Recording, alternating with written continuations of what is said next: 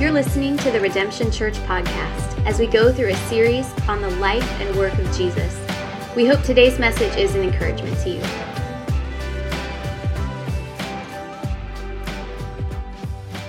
I'm going to go and invite my friend Jonathan up. Uh, this is Pastor Jonathan. Uh, he's a youth pastor at Family Church uh, Village. Um, not the villages. That's always one of those things in my mind because we had a church plant in the villages at some point. And uh, but Village, which is up in West Palm, and uh, he's been serving at Family Church for a long time, right? Yeah, about nine years now. Yeah. Nine years. Yeah. Yeah. So I know you'll be blessed. So um, let's give a round of applause for Pastor Jonathan. Let's go ahead and uh, get right into it. We're going to be spending some time in the book of Matthew, starting off in chapter 5. So if you want to open up your uh, Bibles to Matthew chapter 5, and we're going to be starting in verse 17. So Matthew chapter 5, verse 17. If you have the Bible on your phone, go ahead and open that up. I don't mind at all. I am as millennial as it gets, if you can't tell from my skinny jeans and tattoos, all right? So I will not be offended if you're staring at a phone during service. All right, so if you've ever flown uh, internationally, and not uh, domestically, you'll know that there's one extra step that you have to go through uh, once you get off the plane, right? So once you uh, fly internationally, you got to clear something called customs, right? So if you haven't uh, ever flown internationally, here's how that works. Uh, you get off the plane, uh, you clear security, and one by one, you'll see all these agents, right? And all these agents, they sort of got their own line going up and you're entering this new country, okay? And they're sort of representing and holding up the standards uh, for this new country. Uh, so my uh, family, we're from uh, Trinidad. My parents are, so I got the chance to visit there last year. So I just walked through this process. And uh, to be honest with you, it's, it's quite intimidating. I don't know why I just get intimidated by things like this. So you walk into the agent, and they sort of ask you these questions, right? So they ask you, hey, where are you going? How long are you staying? What are you here for? Uh, do you know the address of where you're staying? Do you know how long you'll be staying? And they're asking you all these questions so you can clear the customs process. And I just have sort of like that rule following mentality where, like, even if I'm not doing anything wrong, I just always feel like I am, right? So in those moments, like, I just get super nervous, like, uh, yeah, I, I don't know, like, yeah, I'm here to visit my grandma, yeah, right, okay, like, and just make myself probably seem uh, way more suspicious than I actually um, am.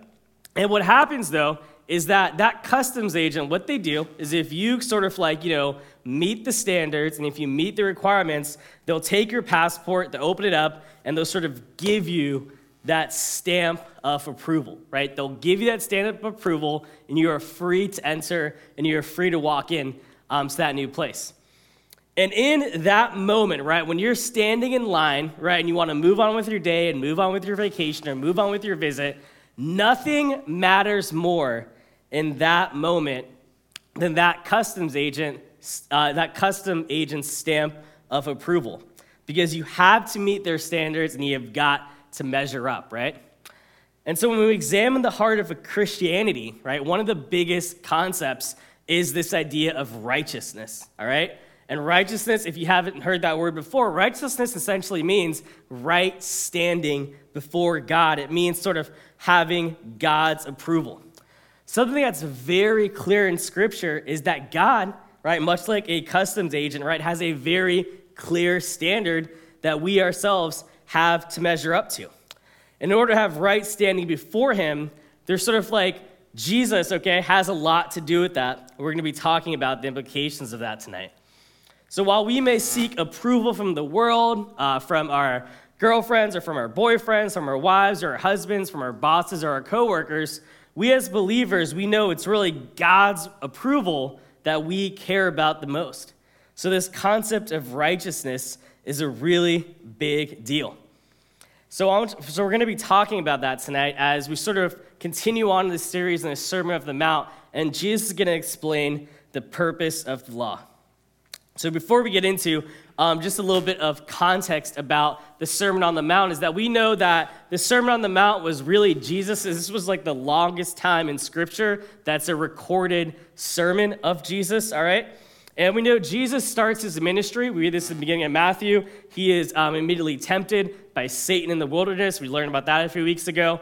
And then after that, he calls his disciples he walks into Galilee and he immediately just starts preaching and casting out demons, okay, and doing all these miracles. And naturally, what happens is that people just start to follow him, right? Scripture just says that, and people follow Jesus. He gained a following, all right? So if this was 2021, all right, Jesus would be trending on Twitter. People would sort of always be talking about him and wanting to know what's really going on, all right? So all these people are following Jesus, and Jesus sees like sort of like a high ground mountaintop, and he goes up there, and it's there he begins to preach. And Jesus says, Look, I see that you've sort of been following me with your physical steps, okay? Literally walking behind me. Let me tell you what it means to follow me with your life. All right, so the Sermon on the Mount, okay, this section of scripture which takes up a few chapters in the book of Matthew, it's going to be walking through what it means to follow Jesus as Jesus is sort of bringing this new kingdom into the world. Because you see, Jesus was sort of redefining at this time how everyone felt and related to God. And so he's talking about this new kingdom and what it means to be a part of the new kingdom. So let's go ahead and let's read a few verses. Uh, starting in 17, it says this Do not think that I have come to abolish the law or the prophets. I have not come to abolish them, but to fulfill them. For truly, I say to you, until heaven and earth pass away, not an iota, not a dot will pass from the law until it is all accomplished. Therefore, whoever relaxes one of the least of these commandments and teaches others to do the same will be called the least in the kingdom of heaven.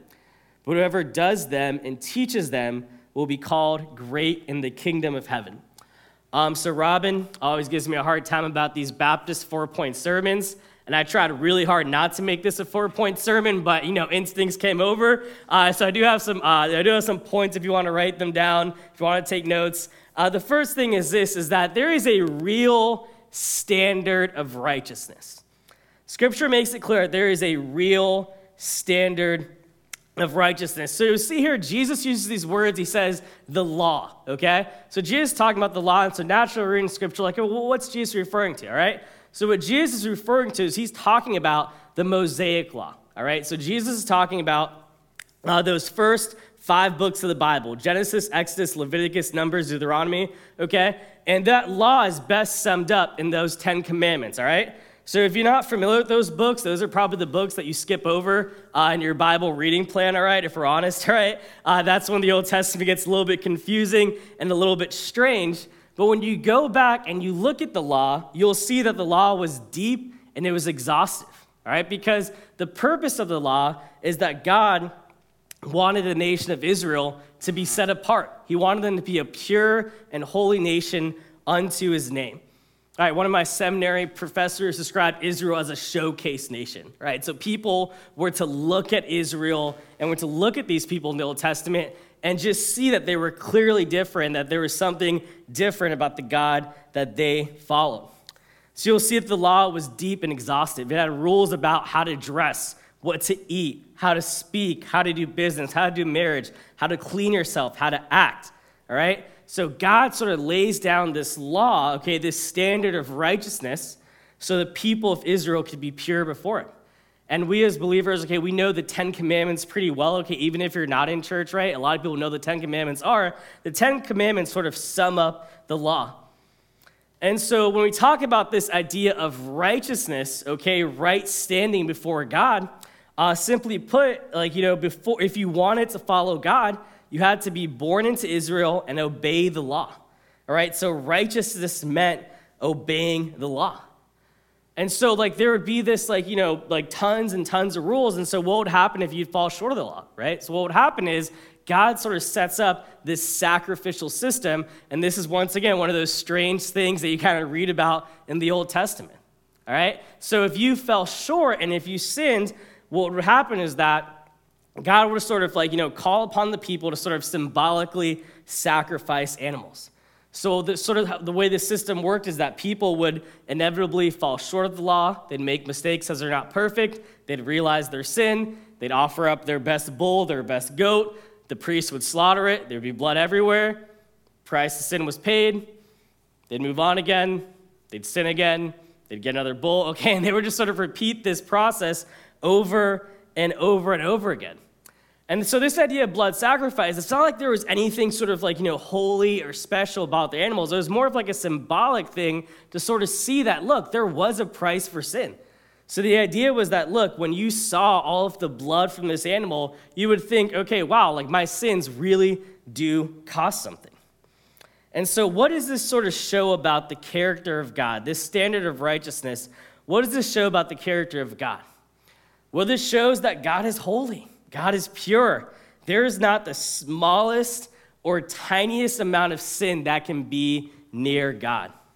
And so I have this one friend, right? She sort of kills me because she just has a very high standard of cleanliness, all right? So I want to like I want to be sensitive, okay? I want to make fun. This isn't like a serious case of OCD or anything like that. This is just a very high standard of cleanliness.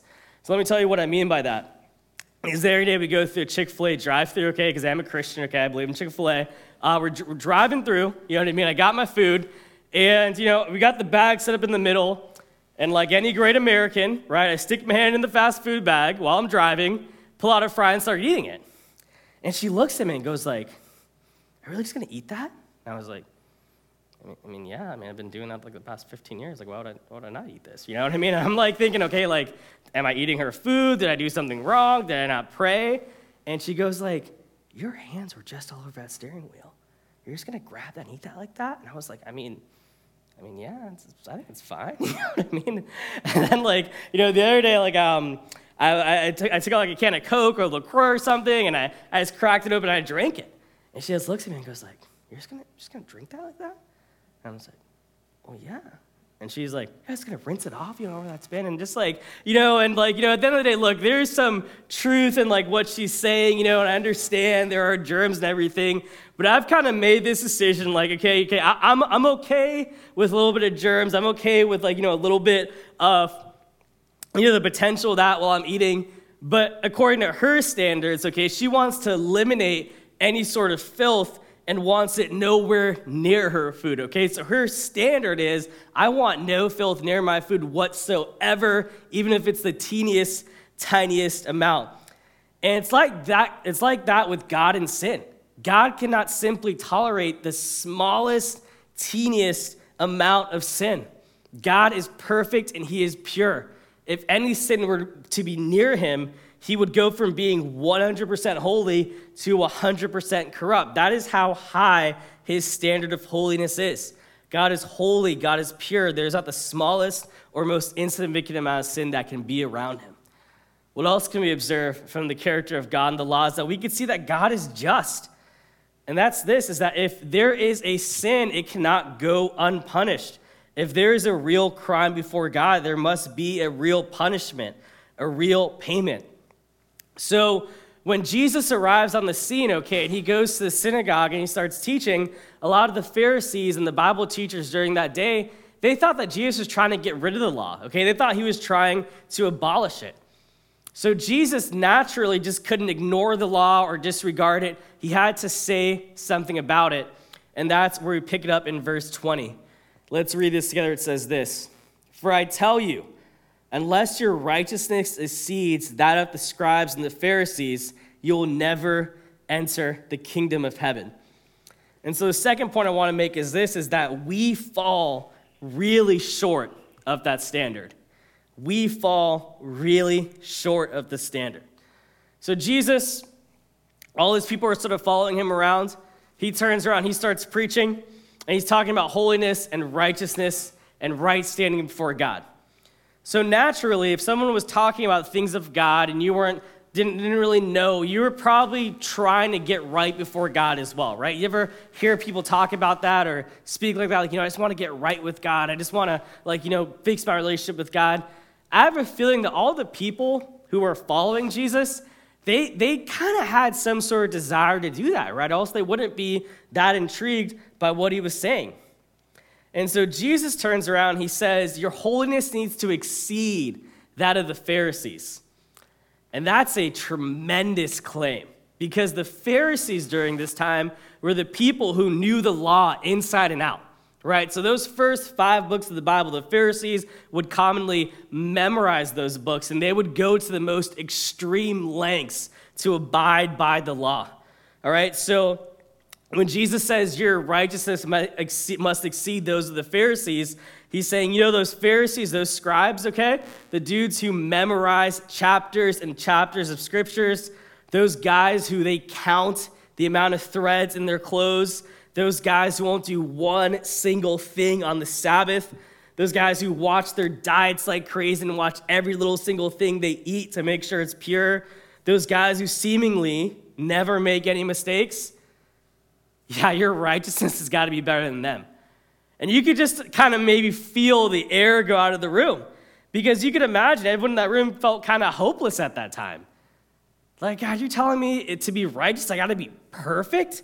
Right? There's no way anyone could live up to this. Who could possibly live up to that standard? If this is the standard and these are the rules, there's no way I could be made right before God. And so you might be asking yourself, you know, if the law is impossible to keep, you know, what is, what is the point of even having a law in Scripture? And see, here's the thing laws made it possible for people to see their own sin. The law put into words what people may have already known in their heart and soul. Um, so, around last year, uh, don't freak out, this is a long time ago, okay, but I did contract, unfortunately, COVID 19. It's a long time ago, calendar year, don't worry. Um, and so um, around this time, you know, I kind of felt myself slowly taking on all of the symptoms, right? So aches, fever, chills, fatigue, no taste, no smell, right? Brain fog. I just had every single symptom. I, I knew I had it. Still, like, you know, I went into the drive through and I took a test all right. Actually, I went into the walk-in and took a test. They shove a they shoved like this huge Q-tip up nose. It was terrible.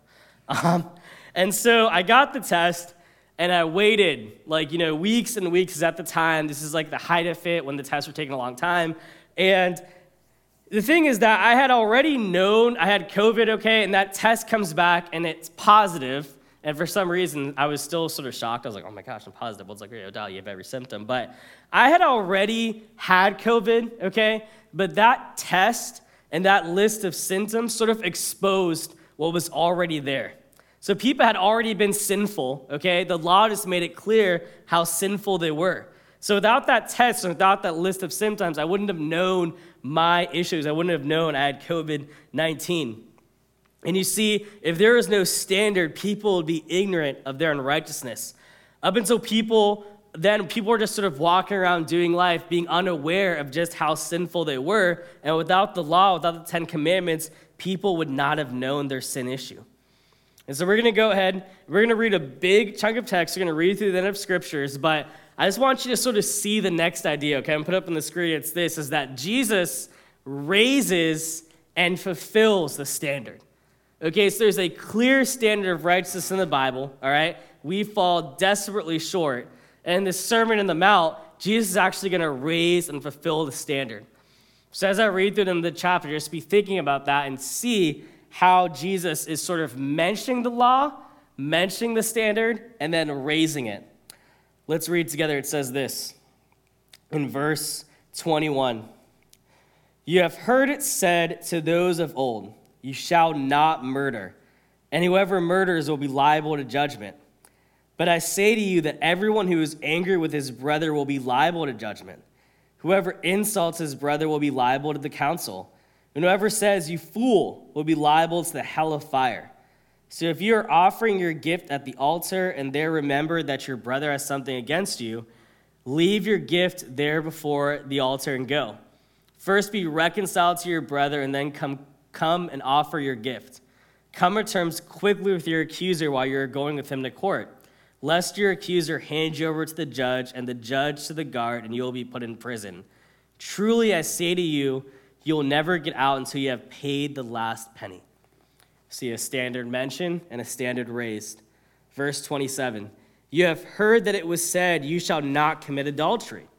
But I say to you that everyone who looks at a woman with lustful intent has already committed adultery with her in his heart. If your right eye causes you to sin, tear it out and throw it away. For it is better that you lose one of your members than that your whole body be thrown into hell.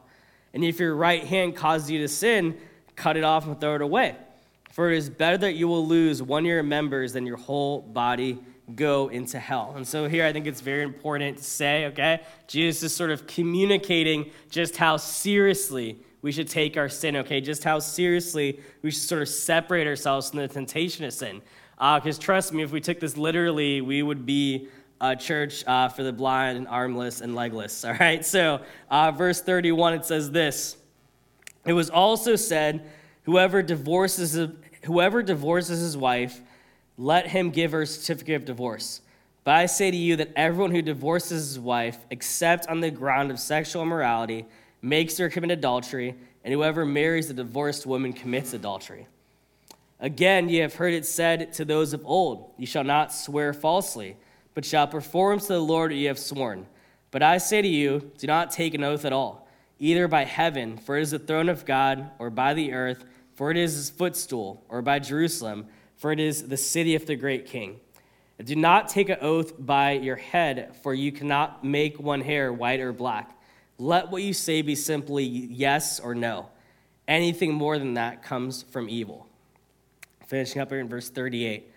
You have heard that it was said, an eye for an eye and a tooth for a tooth. But I say to you, do not resist the one who is evil. But if anyone slaps you on the right cheek, turn to him the other also.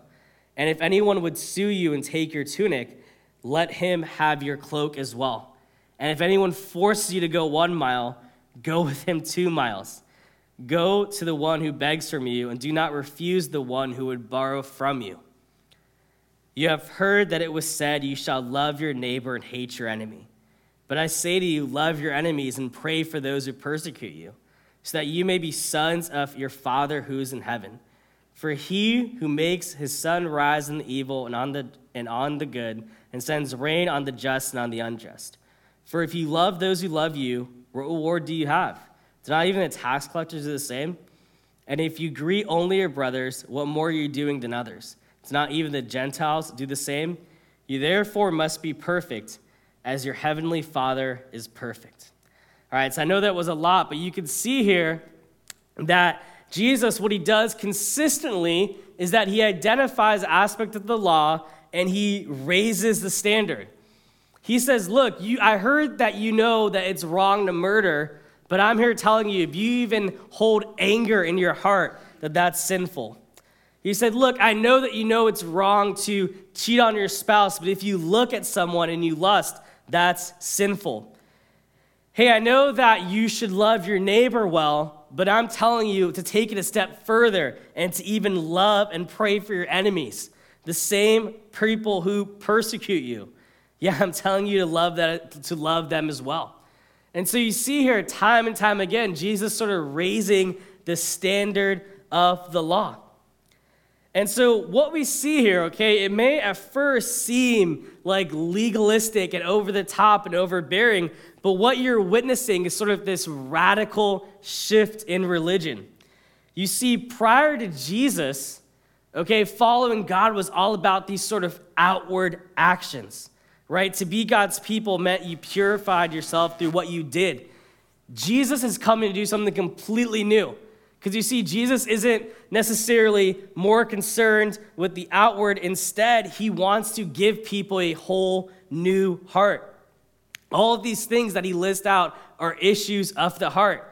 And he's saying, look, this new kingdom is going to be all about radical inward change. So Jesus is coming to found a religion that's not cold and just based on actions and what you do. Instead, he's coming to give people a whole new birth, a whole new start. For people in his kingdom, obedience towards the Lord will be fueled by a fiery love for him and not just a cold religious obligation. Jesus is meeting the standard that he can now be the proper sacrifice before the Lord. And so this is what I mean by Jesus raises the standard and exceeds the standard. Because as we read on in Scripture, we'll see that Jesus indeed does live a perfect life. And by living a perfect life, he becomes the appropriate and the right sacrifice for our sin.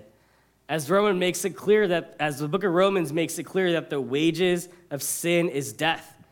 And so Jesus' death went far beyond a simple temple sacrifice, however. Instead, it paid the price for our sin. It allows us to come back into a real relationship with God and create a whole new heart and spirit within us. And that is the message of the gospel. And Jesus, unlike any other sacrifice, he comes back to life. And it's through faith in him that we can know God. So, these incredibly high standards, what happens is, like, you know, everything that Jesus says here, these are words we should take seriously, okay? The law is not thrown out. Instead, what happens is through a relationship with God and through grace, we're able to pursue God's design. We're able to recover and pursue God's design even though we make mistakes and even though we fall short because Jesus has paid the price. We're able to repent and continually try to live according to the standard that He has called us to. So you see, Jesus, He exceeded, I'm sorry, he raised the standards and he exceeded them, okay, with his own life. The people were wondering, how on earth can I live this perfect life? And Jesus is saying, look, I'm going to. I'm going to live this perfect life so you can have right standing with God. And so, number four, last thing I want you to write down or maybe type down, says this it says, This is great news for all of us. This is great news for all of us. So, um, something you guys uh, don't know about me, but Robin can attest to, is that I am a uh, very big uh, Tampa Bay Buccaneer fan. Okay, I'm not a bandwagoner. I paid my dues. Okay, followed a terrible team uh, for about 18 years. All right, um, and they finally won the Super Bowl this past year. All right, and it was, of course, due to the amazing play of the one and only Tom Brady. All right. And ever since Tom Brady uh, came to Tampa, I can kind of, like, you know, I've been following him on social media a little bit more, and I've been reading more of his interviews. And quite simply put, the guy is like insane. He's like a man on a, on a, on a mission. Like, I've just kind of grown to admire him a little more as just a sports fan because he just puts in an insane amount of work. Right? If you read his training regimen, if you sort of look at how much he puts into his body and how strict he is with his diet and just how particular he is with every single thing he does and the hours and the time he puts in, you'll see why that's sort of like, you know, that whole body of work, okay, for Tom Brady has resulted in an incredibly successful NFL career, millions of dollars, seven championships, multiple MVPs, right? His entire body of work, okay, because of that, he has now gained Super Bowls, MVPs, millions of dollars, right? Infinite fame. You cannot talk about the NFL without talking about Tom Brady, right? That is the result of all of his work. All of that is now sort of like belongs to him. It's put on him. it is his, right? And the incredible news of the gospel is that we can look at the life of Jesus, his perfect, flawless, sinless life, right? his obedience to the law, his fulfillment to the law. And through that, okay, Jesus is able to sort of like, you know, have this, he has sort of earned, okay, the gift of eternal life. And what's incredible is that we as believers, okay, we can look upon his work, okay, and we can place our faith on his work. He has done all the work, yet we inherit the reward for it. Okay, we inherit sort of right standing and righteousness before God. So, this is truly great news for all of us. And I just want to close by reading uh, Hebrews 10, and we're looking at verses 11 through 25. So, Hebrews 10, verses 11 through 25, and it says this And every priest stands daily at his service offering repeatedly the same sacrifices, which can never take away sins.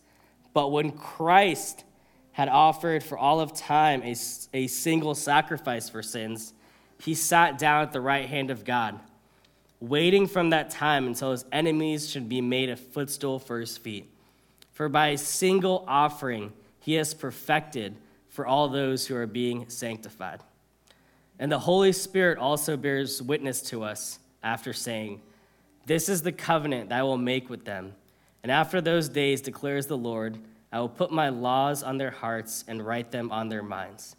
Then he adds, I will remember their sins and their lawless deeds no more.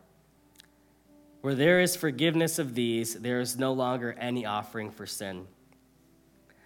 Therefore, brothers, since we have confidence to enter the holy places by the blood of Jesus, by the new and living way that he opened for us through the curtain, that is, through his flesh, and since we have a great priest over the house of God, let us draw near with a true heart in the full assurance of faith, with our hearts sprinkled clean from an evil conscience and our bodies washed with pure water. Let us hold fast the confessions of our hope without wavering for he who promised is faithful. And let us consider how to stir up one another to love and good works, not neglecting to meet together, as is the habit of some, but encouraging one another, and all the more as you see the day drawing near. You see, I think sometimes we look at Scripture and we make the mistake of viewing this as sort of this um, guidebook for life, okay, or sort of like these tips on how to be a good person, all right? But the truth is that um, we ought not place ourselves at the center of the story of Scripture. Because here you see the Scriptures are a story of God redeeming man, right? The Scriptures are a story of how God creates this perfect world and it's corrupted by the sin of Adam.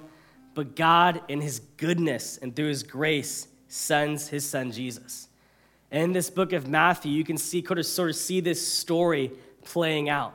You can sort of see how through Israel and through a nation that could not fulfill the law and could not live up to the standards, Jesus comes to fulfill the law and live up to the standards, and that allows us to have right relationship with Jesus. And we're about to enter into a time of worship uh, before communion. So, this is a great time uh, just to consider uh, the goodness of the gospel, to consider what Jesus has done for you and me. If you have any unconfessed sins, all right, now is a great time to sort of think about them and ask for forgiveness. I'm just going to hand it over to John. He's going to lead us in some worship. This is Pastor Daniel Williams with Redemption Church. Thank you so much for listening to this message. You can subscribe to this podcast via iTunes, Google Play, or YouTube so you never miss a message. The mission of Redemption Church is to pursue and to proclaim Jesus, and we would love to have you partner with us. Feel free to share these messages with your family and friends. And also, if you'd like to donate to the ministry, go to redemptiondb.com. God bless you.